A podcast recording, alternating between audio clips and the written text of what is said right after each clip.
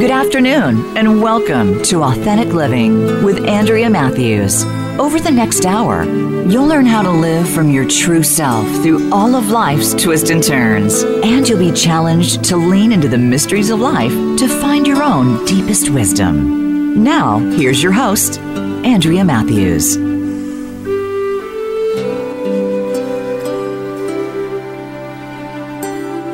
Good afternoon and welcome to the Authentic Living Show. You know, today we're going to do part two of a two part series on integrating the collective shadow of America. So now that we have a new president, we can clearly look back on the past four years and discover the collective shadow of America. That shadow has been exposed a shadow of racism, misogyny, homophobia, fear of difference of all kind, a shadow of hate, bigotry, and a shadow of a politic made of quid pro quo for money and power and it is a shadow which has fixed an economy around destroying the earth for more money and more power. It's dark, this shadow, and long, for these atrocities have gone on since the birth of America. While we have said and believed that we are a fair nation where all people are treated equally, we have not lived that. But we are launching a new reality with the election of Joe Biden and Kamala Harris. Will we now begin to live the soul of America? And how will we integrate this dark, dark shadow? Today we're going to talk about that. Stay right here. So, we do have a new president now. The Electoral College has voted him in uh, as of Monday the 14th, and um, we have one more step to go when the Congress uh, approves that vote on January the 6th. We also have another election coming up January the 5th uh, in Georgia, where we will decide who will run the Senate, whether it's the Republicans or the Democrats. So there's much more to be done. But in this interim, where we can relax just a little bit and say, okay, we have a new president, there could be a new reality coming forth from this, we will uh, look at this shadow and we will begin to, to, to self reflect. And I encourage all of my listeners to encourage everyone they know to self reflect in this way, to begin to look at what's been happening over the past four years as a very uh, as, as evidence of the shadow of our consciousness. So consciousness is split into two parts conscious and unconscious. And uh, we all have an unconscious, and as a collective, we have an unconscious. And our collective society of the American culture has led us to a place of, um, of where we live, we say we live one way, but we actually live another way. We say we're, we're a nation of free people. We say we're a, nation of a good economy. We say we're a nation of love and respect and, uh, and equality. But we, not, we aren't. That's not how we live. That's not how the common everyday man lives. And so we have to look at that. We have to ask ourselves some serious questions about whether or not we can make this noble experiment that is America become what we said it was in the beginning. And I think we have a new shot at it now. So I'm asking everyone to prepare, to prepare ourselves spiritually, mentally, emotionally, and even physically for the new way of being that we can create if we all put ourselves together and create it. What we've just seen is in the midst of a pandemic, we have brought out more voters than ever before in the history of America. And we did that because we wanted it done. And what we've proven to ourselves by doing that is that when we want to get something done, we can do it. So I'm asking you to want to get it done, that America become the America it started out to be. Because that was a very spiritual America, not a Christian America, as many would say, not a Christian America, but a, a spiritual America, based in what in, in philosophical truth, based in the truth that truly all men are created equal, and that that men and women are created equal, and that uh, that we do have the right to pursue happiness in our own way. These are those, that was the part part of the Declaration of Independence, and that is the truth of, our, of the basis that the Constitution was put on, based on. So, when we when we uh, talk about America, we need to be able to talk about America from that perspective. We can't do that now. We have we haven't yet been able to do that. And so we need to look at it. Now, I will tell you that it is true that in order to for something to come to truth, it has to argue with its opposite. When when I want to be less anxious, uh, I have to I have to look at and argue with anxiety. When I want to um, to have a career move, I have to argue with everything in me that says you can't do that. You can't do that. So anytime we want to put forth something, we have to argue with its opposite. And that is always going to be true. So when we say we don't want a racist nation, we have to argue with racism. When we say we want a nation that doesn't hold misogyny to be the truth of what of womankind, we have to argue with its opposite. When we say we don't want a nation of homophobia, we have to argue with its opposite. And that is a part of how we will grow into understanding. So so but the, the way that it has happened is we have shoved those opposites into the unconscious we haven't really argued the argument and uh, we argued the argument about racism once during the civil war we certainly don't want to have to have a war every time we want to argue that argument we argued it again in the 1950s when the civil rights acts became important and, and out there and so we began to really legally facilitate some kind of equality, but it's still not enough. There's still so much racism going on. And so, one, one of the things we are beginning to come to understand is that we can't legislate a heart. We can't make people stop being racist by, by uh, managing them through legality. We can, however, increase our legal effort. And that does change behaviors. And so it might become harder for people to be violent with their racism. It might be harder for people to fire people because of racism. It might be harder for people to fire people because of homophobia. It might be harder if we looked at misogyny in the same way for a, a, a woman not to earn the same age, wages as a man doing equal work. So when we when we when we consciously fight the fight, we, we begin to say, okay, we're going to change the legal system to legislate the behavior that looks at least like we're not racist, that looks at least like we're not misogynist, that looks at least like we're not homophobia, homophobic. So, but we can't change the human heart. And that's where the that's where the spiritual part of this comes into play we have to work with the human heart and and and pull out the the what is racist, what is misogynistic, what is homophobic inside of us. We have to pull out that bigotry. We have to pull out the politic made of quid pro quo for money and power. We have to look uh, at, you know, why we fixed our economy around destroying the earth for more money and power. Why have we put our, why do we want to continue to put our, our money and power into fossil fuels instead of looking at other more uh, better and possibly less expensive and possibly uh, capable of building more jobs into the market. These ways are out there for us. We can look at them and we can begin to, to assess whether or not these are actually good for us. But we've got a fight going on. We've got a secret fight going on that nobody wants to put out there in the public. It's, un, it's, it's, it's, it's kind of a secret so anytime there's a secret in the family, you know, there's damage being done. So when there's this secret in our family is that we're not going to talk about how much we want to continue to put our money into oil. We're not going to talk about that, but we are going to do it, and we're going to make sure we can keep doing it by keeping the, keeping the people who want oil and money in oil and, and fossil fuels in power.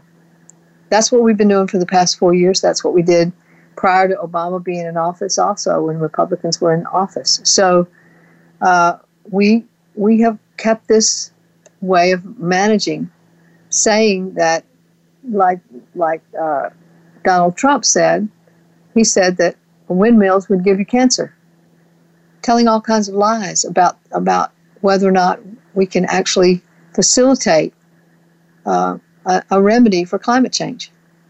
And so these things are out there uh, for people to use so that they can fight the fight against what would make America a stronger, more economically feasible, uh, economically sound, I should say, nation. Um, and so the secrecy that's ongoing is about how we have we have in the past hidden racism, and now over the past four years, it's not hidden anymore. The secrecy in the past has been how we hid misogyny under power dynamics. It's not out there, it's not hidden so much anymore. Just this week, we had a letter written by uh, a man named Epstein in the Wall Street Journal saying that Dr. Biden, who earned a doctorate in education, should not call herself doctor when every other doctor who's earned a doctorate in education calls themselves doctor but she shouldn't do that because she's a woman. And that kind of misogyny is now out there in the public. There's people out there saying that rape is a, is part of God's will. That's out there in the public now. They're not. It's not a secret anymore. It's it's exposed. We have exposed the dark shadow of America over the past four years. That's the blessing in all of this turmoil and crisis is that now we can see how dark that shadow truly is.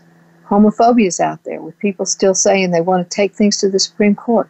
The Supreme Court continues to rule in favor of the LGBTQ plus population, and uh, so we we we have this shadow that's been revealed to us over the past four years. We have a president who lies openly to us so that he, we can see on camera that he has said one thing and later he denies having said it. We can see in a tweet that what he's saying is uh, exactly the opposite of the reality that's going on. We can we can know that he's lying. In the past, politics has always been a secret lie. They could we they could lie, and we could go, well, are they lying or are they telling the truth? Well, you know, politics they are always liars. Well, now we know. There's a lot of lying that goes on in politics. It can't be hidden anymore because it's out there in our face. We've just been through a period where lie after lie after lie after lie was told, saying that the, uh, there was voter fraud and cheating and all that going on amongst people who voted for Biden and Kamala. Yet, they never found any. They never found any fraud. It was investigated and investigated and investigated and investigated, and it was never found. And it was ruled against every time in courts. It was never found. So those were lies. And yet there's a lot of people that still are believing those lies. So that that's out there now. It's in our face. We can't avoid it. We can't say that pe- they don't lie. And we can't say that people aren't trying to believe those lies because of their own needs. Maybe it makes them feel safer. Maybe it makes them feel more empowered. Maybe they believe, I've heard so many people say, well, I don't like Trump for whatever reason, but I like what he's done to the economy. And yet, we have people in food lines. We have people unemployed all over the United States. We have people who are, are, are uh, unable to pay their medical bills and are bankrupting everywhere. We have a terrible economy, and it's been terrible all along. That's been the secret. Now it's exposed because of COVID. COVID has come along and exposed the big secret in America. Now we see the shadow of the economy, where we're saying things are good as long as the stocks look good on the uh, on the stock market, everything looking good there. That's all we need to know. We don't have to look at poverty. What we're exposing now is a real strong, uh, clear, colored picture of classism classism reigns in America. We are a, a, nation where we worship the rich and ignore the poor.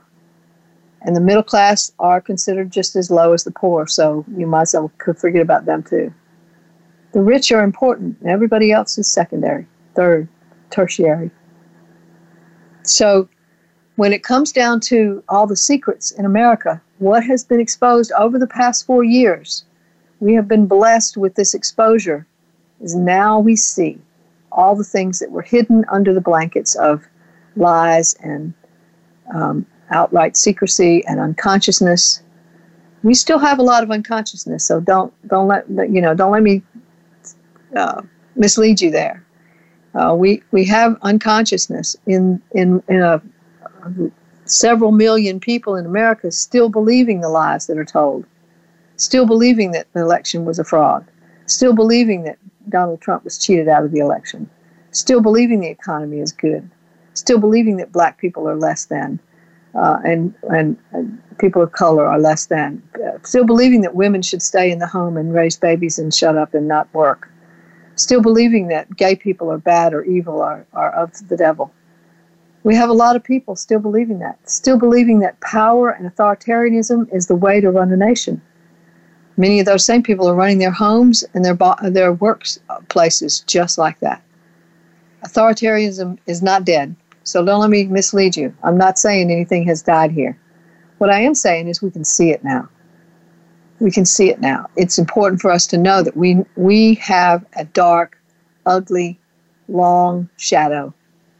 I took a picture of myself not long ago in my front yard, and the sun happened to be really far behind me. It was about three or four in the afternoon, and the sun was behind me. I took this picture of myself, and I had these long, 30 foot legs. And this, you know, the rest of my body was long too. It was like 10, 20 feet. So I had, like you could say, a 50 foot body uh, in the shadow. But my, oh, obviously, I'm not that tall. I'm about five foot eight tall. So uh, that is how our shadow is it's a lot bigger than what we see in ourselves. We look at ourselves and we say we're a nation, a good nation, we're the most powerful nation in the world. We're a good, better nation than all the other nations in the world because we're the land of the free and the home of the brave. And yet, we have a tall, long shadow. And it's dark and it's not pretty. So now we can see it. That's what Donald Trump has done for us. That's what the Republican Party has done for us. That's what this exposure of our dark shadow has done for us. Now that Kamala Harris and Joe Biden are in are going to be placed in office on January the 20th, we have an opportunity to prepare ourselves to start, start now doing something about it. One of the things I saw happening during this time was lots and lots and lots of phone calls to senators and congressmen. They weren't listening, they didn't care in a lot of cases but still a lot of phone calls taking place. I made a phone call today to my my uh, representative to ask them to get the the the relief package out there. Stop toying around with Americans' um, lives. Get the relief package out there. And I'm hoping a lot of other people called today too. That's one of the things we can do and we can vote. And we did that in bigger numbers than ever, even in the midst of a pandemic. Even when the gerrymandering, gerrymandering was being raised all over the nation, even when people were trolling the polls, we did it anyway. That's what we can do when we set our mind to it. And we're, if we can, I'm urging us to begin to set our mind to the spiritual process of integrating the collective shadow of America. We're going to talk some more about that right after this break. Stay here.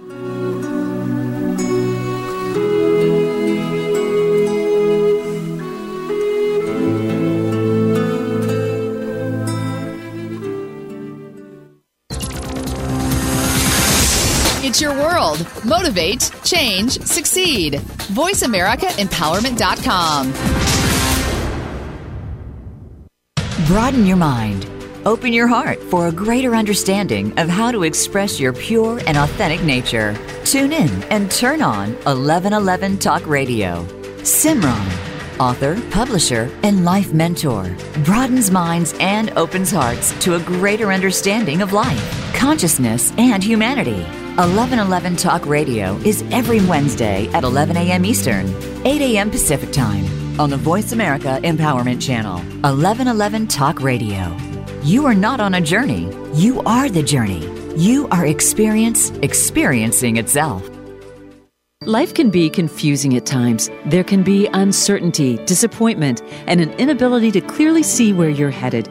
But it doesn't have to be this way at all if you understand how to take the next step in your life. Tune in to Living the Miracle with your hosts, Michael and Raphael Tamura. We'll help you to find the deeper meaning that awaits you in your life have certainty in yourself, and learn to be clairvoyant. Listen Wednesdays at 11 a.m. Pacific Time, 2 p.m. Eastern on Voice America Empowerment. Live up to your fullest potential. This is the Voice America Empowerment Channel.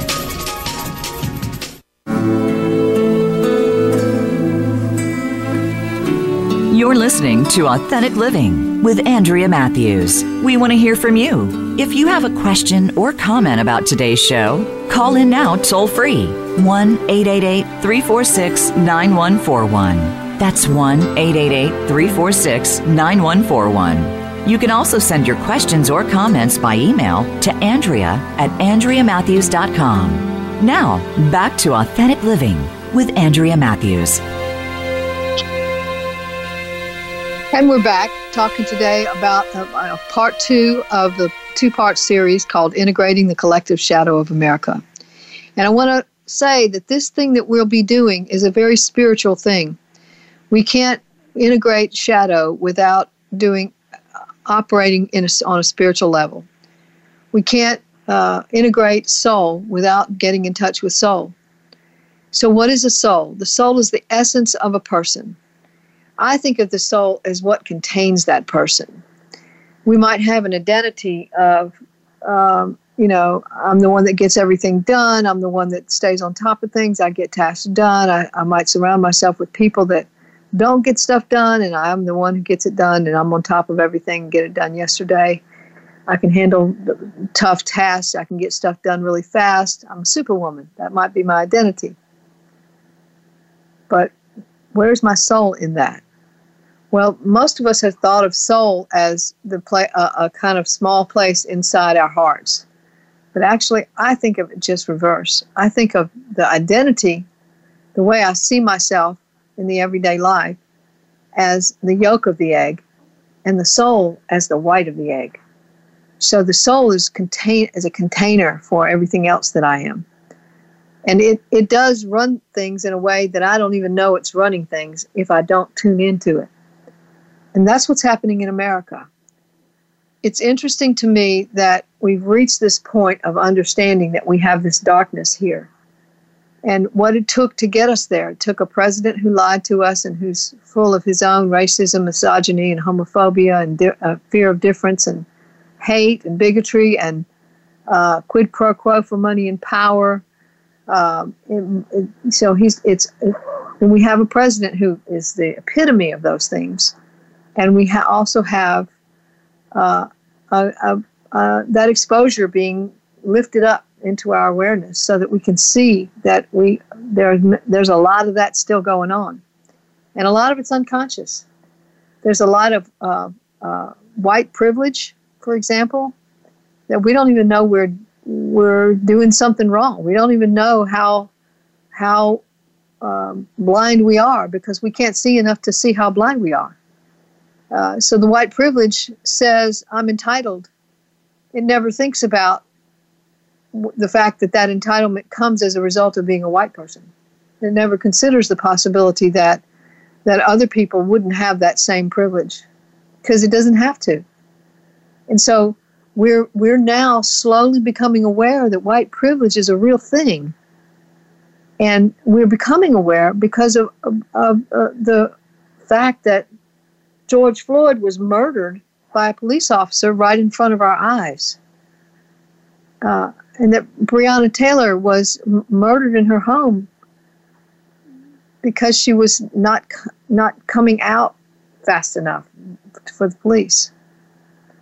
Um, you know, so when we're when we're thinking about this whole thing of consciousness and unconsciousness as it relates to the soul of America, what we're, un- we're beginning to understand is that this exposure of the shadow means that there is something in our identity that needs to shift. We can't just say we're a land of the free and the home of the brave. We have to be it. We, we can't just say that we're a nation that cares about everyone else in this nation and yet tell everybody that they have to pull themselves up by their own bootstraps and forget it if you can't, tough, tough stuff sorry for you, but I'm getting my own. I'm going to take care of my own, and you can ha- have to take care of yourself. There's no room in that for caring for other people. But that's the societal kind of ethic that we have that everybody's supposed to be pulling themselves by the boot, up by the bootstrap uh, by their bootstraps. And so homelessness is considered to be a weakness instead of a problem for us all. We don't look at homelessness as a, as a problem for us all. We look at homelessness as an individual problem. That guy just didn't pull himself up by the bootstraps. And that is not what we set out to do when we started America.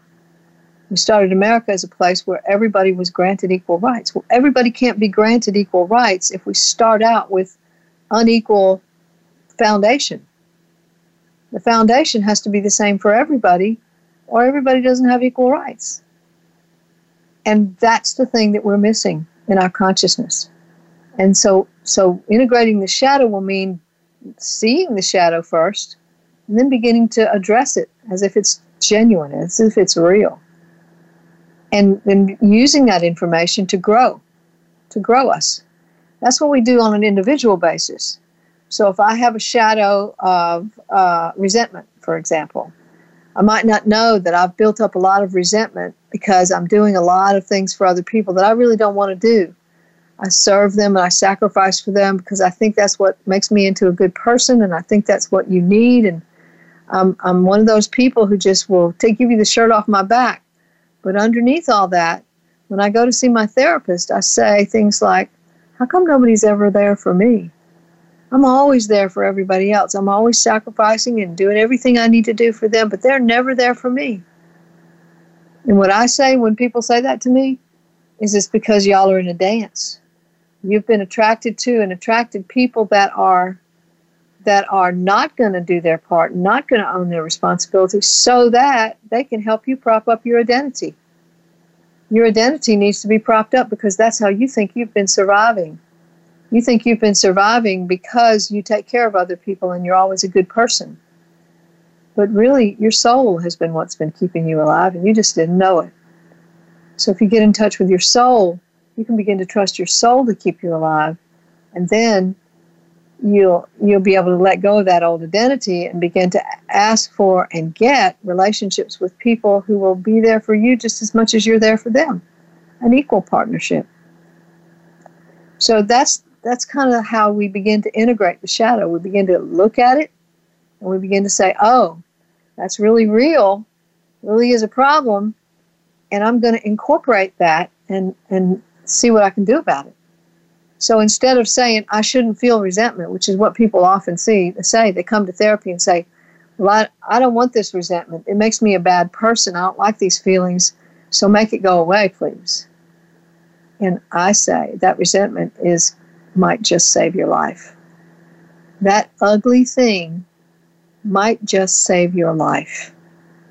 And that's what I'm saying now to America. That ugly thing that we can now see might just save America. If we look at it, if we integrate it, if we change what we're doing in response to it, then we can save America. America can become the America it was originally intended to be and hasn't yet been.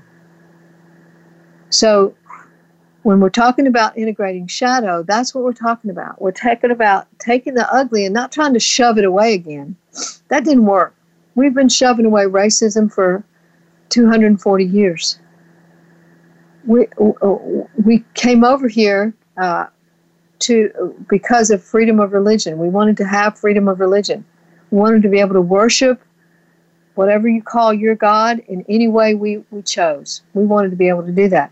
Now the shadow of America is coming up to say, no, this was a Christian nation. It was founded on Christianity, and we need to be a Christian nation. We need to we need to promote Christianity and, and we need to be against any other religion. There are many people out there saying that today. And that is the shadow of American consciousness that we brought with us from England when we came over here in the first place. A lot wanting wanting freedom of religion, but also still having that unconscious hold that said, no, we have to do it the old traditional way. And so now we have a lot of people out there who have a religion of their own. And we have a lot of people out there saying, no, you can't have you can't have a religion of your own. You have to have this religion. If you don't, you're a sinner. You're a terrible person. And and there's a lot of hate in that, which is a very interesting dynamic to me. That these uh, evangelical people, fundamentalist people, are are are commonly saying that uh, that they statements that make it evident that they have a lot of hate inside of them. And it's the same with racism. We came over here, uh, so many of us came over here as indentured slaves because that's the only way we're going to be able to get over here. And so we believed in slavery from the get. And we brought other slaves over here, people of darker races, because we thought that they weren't people like us. We thought the same thing about the indigenous population of America. They weren't people like us. They were less than us. We're Christians. We're we're people who aren't savage. But these black people from Africa and these uh, indigenous people from America, well, they're just less than us. So we can take them over, we can kill them, we can enslave them, we can do anything we want to with them because we're Christian. That whole notion is based absolutely in hate. And it has nothing to do with what we set up as the American Constitution, the Declaration of Independence, and the Constitution. We said all men were created equal and had a basic fundamental right to the pursuit of happiness in their own way. But that's not what we lived. What we lived was racism. What we lived was we can kill and enslave any other person that's not of the white race who's not Christian. We can do that because we're Christian and we're white, so we have that power. We're entitled. That's the shadow of America, and it's still there. And that shadow uh, lies to us. It tells us we're one thing when we're actually another. And so when we look at that, there has to be something that we can do about that. We can integrate that shadow by saying, okay, let's look at this racism. Let's look at how religion and racism are bound together in an unholy alliance. Religion and racism are bound together in an unholy alliance. And what one says to the other, racism says, well, you're a Christian. You're you're allowed to be entitled to be better than other people. And religion says, I'm a Christian, therefore I don't have to look any further. I don't have to question myself about this. And so hate is built in the model into the model of Christianity. Now, I'm not saying I want to be clear that every Christian feels this way. I know that there are many Christians out there who don't feel this way who are not homophobic, who are not misogynistic, who are not racist, and who care a great deal about our country and what we're doing to the earth in the name of money and power. And so I, I, I want to be clear about that. So when I use the term Christian, I'm saying it as they would, as the people that are evangelical and fundamentalistic use that term. Um, they use that term as if it's all right, as, as if it's an entitlement to do whatever they want to do. And I've heard people, uh, Christian speakers on TV, evangelical speakers on TV, say lies, outright, bold faced, unimaginable lies. And they're doing that in the name of power and calling it Christianity. That's some really dark stuff. That's some really ugly, dark stuff. And yet they've got followers and people that are sending them money all the time. And those followers believe what they say. Why? Because it's a leader and there's so many people out there who've been taught to believe that external authority is the answer. If I've got an external authority, I'm always going to know what to do because they're always going to tell me. I don't have to think for myself. I don't have to ask any questions. I don't have to look at the root language of the Bible to see what it really says. I just have to listen to their interpretation of the Bible, and then they'll tell me what to think, and I'll know what to think, and that's that. The end. Now I'm a Christian. And so that kind of thinking, that kind of thinking that says external authority is where I get my information, is dangerous. It is absolutely dangerous, and it's a part of that unholy alliance between Christianity and racism and homophobia and misogyny. So, when we when we talk about uh, the darkness, we have to look at it, really look at it. And so, what I'm trying to do today is just really expose it so that we can prepare ourselves to begin to integrate it And the process of integration will be where we begin to do something about it. We cannot control the human heart, that is true, but we can legislate behavior, that is also true. And there are many laws that we can put into place that will help us change this dynamic. Once upon a time, it was true that most people hid their racism. And as I said before, now it's been exposed. In the past four years, it's been exposed because our president and many of the other people in leadership have given us carte blanche right to say anything we want to say with regard to racism. So it's exposed, it's out there. Now, I thought it was interesting that we didn't get our didn't hear the president say in the, the first debate, we didn't hear him say that he would uh, put down uh, white supremacy. He would not say anything negative about white supremacy. He lied. He pretended he didn't know what who the Proud Boys were. He pretended that he was not a white supremacist. So while he's been spouting white supremacy, he denies being a white supremacist. And so that's the kind of thing that we used to do in the past, that he's still doing today, where we say one thing and do another. People will say, Well, I don't hate black people. I, some of my best friends are black. But if you ask their best friends that are black, you might hear a whole different story. So when when we we're we've got a denial thing going there. We not we don't hate women. We love women, except they should stay in the house. And if they get raped, it's their fault. And they should not. They should just have babies and raise babies and not ever, you know, have an abortion if they don't if they get pregnant when they didn't want to be. These are the, these are our rules. We we lay down the rules. We're white men, and we we tell you what to do. We're the external authority. And so you should believe us. And that's what we've done in the past. We've believed the external authority. And in order for us to begin to integrate the shadow, whether it's an individual shadow or a collective shadow, we have to get in touch with internal authority. So, what is internal authority? Internal authority is that ability I have to look inside myself and find truth and live it. The ability that I have to look inside myself and find truth and begin to live it.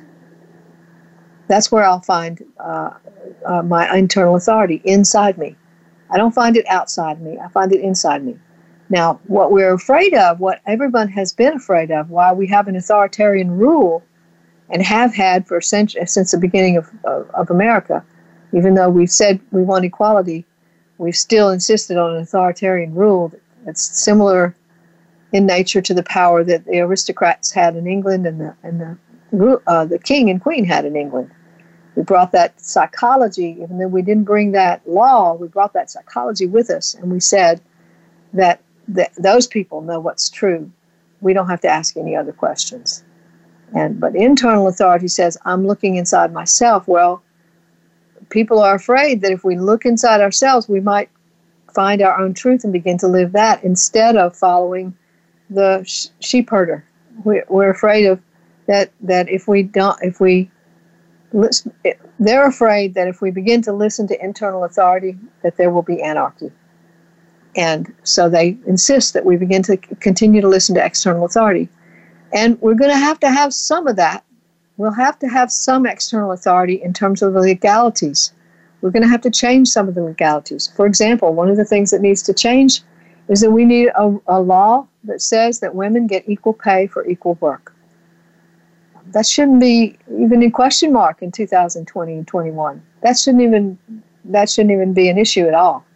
But here we are, still 40 years after the uh, the Equal Rights Amendment was started, we, it still hasn't been passed, and we still don't have equal pay for equal work. White women get much less, and black women or women of color get much less than that. So uh, it isn't right, and we'll have to have a law to do something about it. So we will have to ha- exert some external authority. The external authority will be authority will be based on the internality of America, which is the soul of America, which says all men are equal, all people are equal. We're going to talk some more about this right after the break. Stay tuned for more.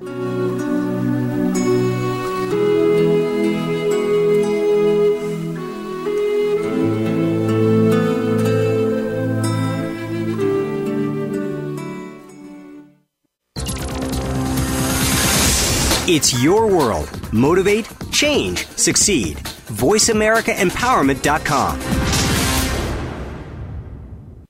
Tune in to The James Dentley Show and learn strategies for success in business and in life. Dr. James Dentley is a proven success coach who knows how to convert good into great. You'll find out from the achievers and leaders how they got to be the success stories that they are. And Dr. Dentley and his guests will give you the tools you need to follow in their footsteps. It's time to become the best version of you. Listen to The James Dentley Show, Fridays at noon Pacific Time, 3 p.m. Eastern Time on Voice America Empowerment. The White House doctor makes house calls. Listen every week for House Calls with Dr. Connie Mariano. Dr. Connie has served as the White House physician under three U.S. presidents. Now, she joins the Voice America Empowerment Channel to help you enrich yourself physically, emotionally, and spiritually. Our guests will include professionals from a variety of fields who will bring you tips that you can apply to your own life. Listen for House Calls with Dr. Connie every Thursday at 4 p.m. Pacific Time, 7 p.m. Eastern Time on the Voice America Empowerment Channel. Change your world. Change your life. VoiceAmericaEmpowerment.com.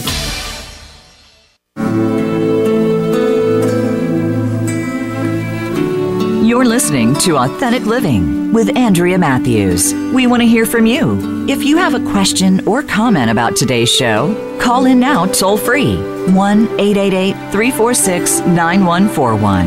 That's 1 888 346 9141. You can also send your questions or comments by email to Andrea at AndreaMatthews.com. Now, back to Authentic Living with Andrea Matthews.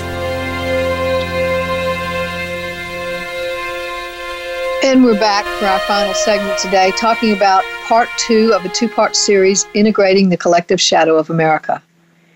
So, what we've said thus far is that our the shadow of America has been exposed in the, over the past four years, and that's the one thing that Donald Trump and his cohorts have given to us. It's a gift, and it's a dark gift, but it, but it doesn't mean to be remain under the tree. It needs to be pulled out and opened um, and so that we can begin to really see the darkness that is hidden behind all of our uh, uh, all of our outward behavior. Uh, we have a, for example, we have a, a honorific, or not an honorific, but something we honor highly, that is called competition. We think competition is a really good thing in capitalism. That competition is is you know, I'm going to get ahead and and I and I'm going to fight for you to get ahead, and one of us is going to win, and and the one who wins is going to get the most money and the most power, and that's a really good thing because it keeps us going. We think we need competition to keep us going, but here's the real deal. Just like I said a little while ago, that it's not the identity that keeps us alive, even though we think it is, it's really the soul that keeps us alive. That's also true here. Competition doesn't keep us alive. Our souls keep us alive. The soul of America has kept America alive. The reason we have survived this four years, the reason we have gotten to the place where we pulled out more people to vote this time than ever before in the history of America, even during a pandemic, the reason that's happened is because America has a real, honest to God soul. It's real and it's active and it's doing its job. It's working. And it worked through the people like it always will. So when we look at the soul of America, when Joe Biden says to us, we need to bring back the soul of America, we need to heal the soul of America, what he's really saying is we need to look at ourselves, really look at ourselves, and work, do the work of integrating that shadow, do the work of, of making our souls whole. And we won't do that by pretending everything is okay. So here's what I don't want us to do. I don't want us to just say, okay, Biden and Harris have got it now. They've, they've got it. I can forget about it. I can stop thinking about it. I don't have to be, you know, looking at my memes and my Twitter account and making sure that nobody's lying and trolls are not trolling me. And I don't have to look at that anymore. I don't have to call my senators or my congressmen. I don't have to write letters. I don't have to sign petitions. I don't have to do that anymore. I can just relax now. I can just let Biden and Harris handle it. That would be a big big mistake. What we need to do is stay involved. All of those uh, 80 million people that voted for Biden need to stay involved. We need to stay involved, not just with what's going on in the politic out there, but we also need to stay involved with our own psyches. We need to confront ourselves with our own racism. We need to confront ourselves with our own misogyny. As a woman, many of us as women hate ourselves as women. We need to look at that. That could be a whole other show we could talk about. We, we, we've been taught to think of ourselves as less than. We've been taught to put, fit into a certain place in society, and we stay in that place. And if we don't get it, if we, if we, if we don't stay in that place, we're the bitch. We're the ones that aren't, you know, they're not, we're not good women. We're bad women. And so I believe that was one of the reasons Hillary Clinton was hated so much. It's because she was somebody who stepped out of the old archetype of the woman. She was supposed to be the nice little first lady. She wasn't supposed to be stepping out help, helping her husband and doing the work of politics and making decisions about health care. She wasn't supposed to be doing that. That was beyond her role as a woman. So everybody decided to hate her. And, and the fact is, there were a lot of women who hated her because they were they were, and those are the same women that have voted for Trump because they want women to have to stay in their place. Women have been against women from the get. That's something we really need to work on. And so when we when we're looking at ourselves, we need to look at that. How much do I hate myself as a woman? When we look at look at homophobia, what is that really all about? What difference does it make to you if somebody else loves somebody different? What difference does it make? How is that harming you? Why should it worry you if somebody else loves somebody of the same sex? Or somebody else believes that their gender is not the same as the one they were born with? What difference does that make to you? Why do you think that it's your job to go around judging other people and telling them how they ought to live? How is that going to hurt you if they live their lives according to their own standards? That's a question we need to ask ourselves. And but we're all up in everybody else's life. We're all up in, you know, legislating whether or not people can have an abortion. We're all up in, you know, whether or not people can uh, will get fired if they're. We just the Supreme Court just fixed it so people can't get fired for being gay.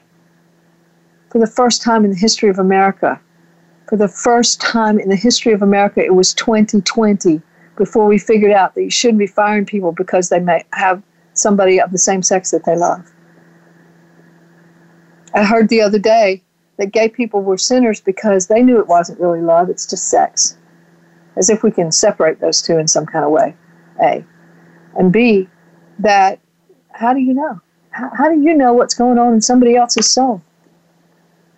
How can you judge that? it's all it's the people who aren't gay that are judging people who are gay and obviously since they don't aren't gay they're not going to know what it's like to be gay so how can they judge them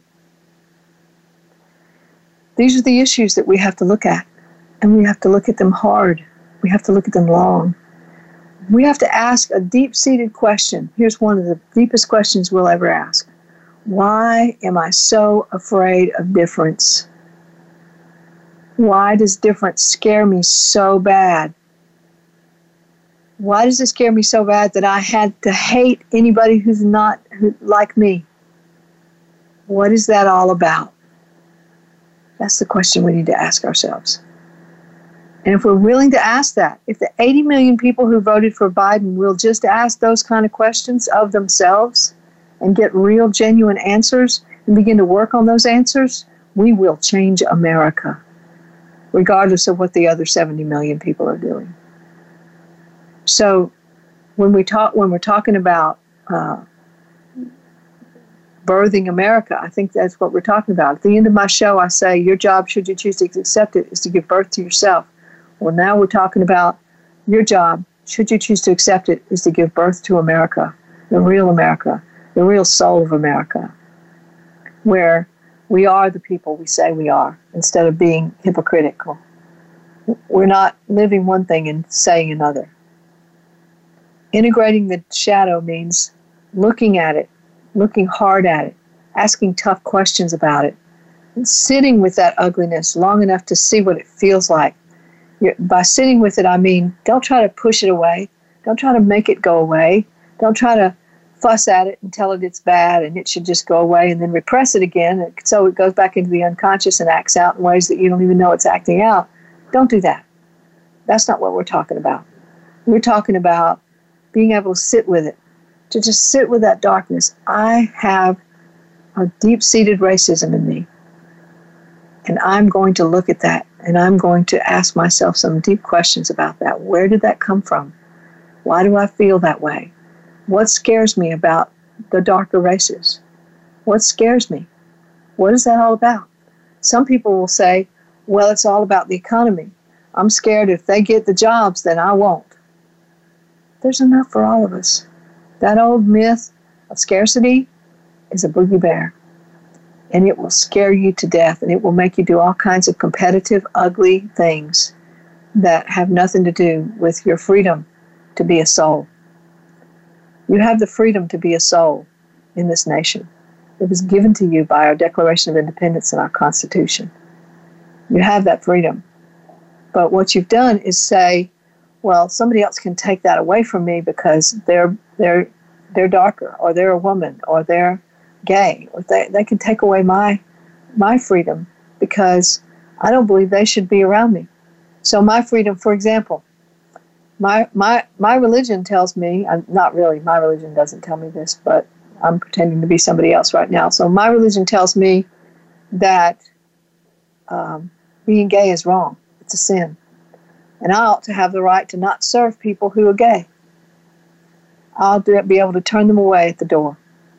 That is the exact same thing we did with racism back in the 50s and 60s, 40s and 30s and 20s, and all the time before that. We said that black people, I don't, I don't, I'm uncomfortable with black people, so they shouldn't be allowed in my restaurant. They shouldn't be allowed in my restrooms. They shouldn't be allowed to drink out of my water fountains. That's exactly what we're saying now about gay people. How can we say that's right when we did we said it was wrong to do it to, to black people. Ask those questions. Ask those hard questions. That's what we need to do right now. Ask ourselves some hard questions. And i'm relying on the people who voted for biden and harris to do that. If you do it you'll become you'll have an influence on other people. And if you, uh, if the if the majority of america has looked at its shadow and has integrated it, then what happens is the rest of America begins to fall into that same way of being. We begin to see that, oh, okay, that's how we can be a real person. I say this anytime one person in a room becomes more authentic, they challenge everybody else in that room to become more authentic. Because authenticity can be felt. It can be it can you can feel it in the air. You can see it on somebody's face. You can watch the way their body moves and see how it's authentic. Authenticity can be seen and felt and known.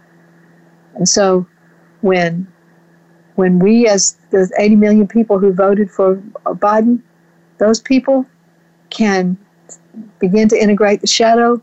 We walk into the room with other people who don't feel that same way, and we challenge everybody in that room to come to terms with authenticity. And authenticity is all about freedom to be. Freedom to be who you absolutely are as a soul. That doesn't mean you have the freedom to not wear a mask because yeah, you don't want to wear a mask. It's uncomfortable and it's sweaty and hot and it fogs up my glasses. No, that's not what we're talking about. That's not freedom. Freedom is responsibility to, to live an authentic life. Freedom is a responsibility to take care of yourself and the people in your world. Freedom does not mean that you have rights to take away everybody else's rights. That's what we've been saying freedom of religion means. Freedom of religion, according to the evangelicals and the fundamentalists, means I have the right to take over, take to say that your religion is invalid. That's what freedom means to them. And freedom of religion means that I have the right to say that you shouldn't be allowed to live as a homo, uh, as a LGBTQ person. I have that freedom, and I'm going to take away your freedom. That's not freedom. Real freedom is the freedom to be authentic, and that means everybody in the room gets that same right, not just you. So I'm challenging you, the 80 million people that are out there uh, that voted for Biden, I'm challenging you to take responsibility for your spiritual growth here and bring about the birth of America. So remember, your job, should you choose to accept it, is to give birth to America.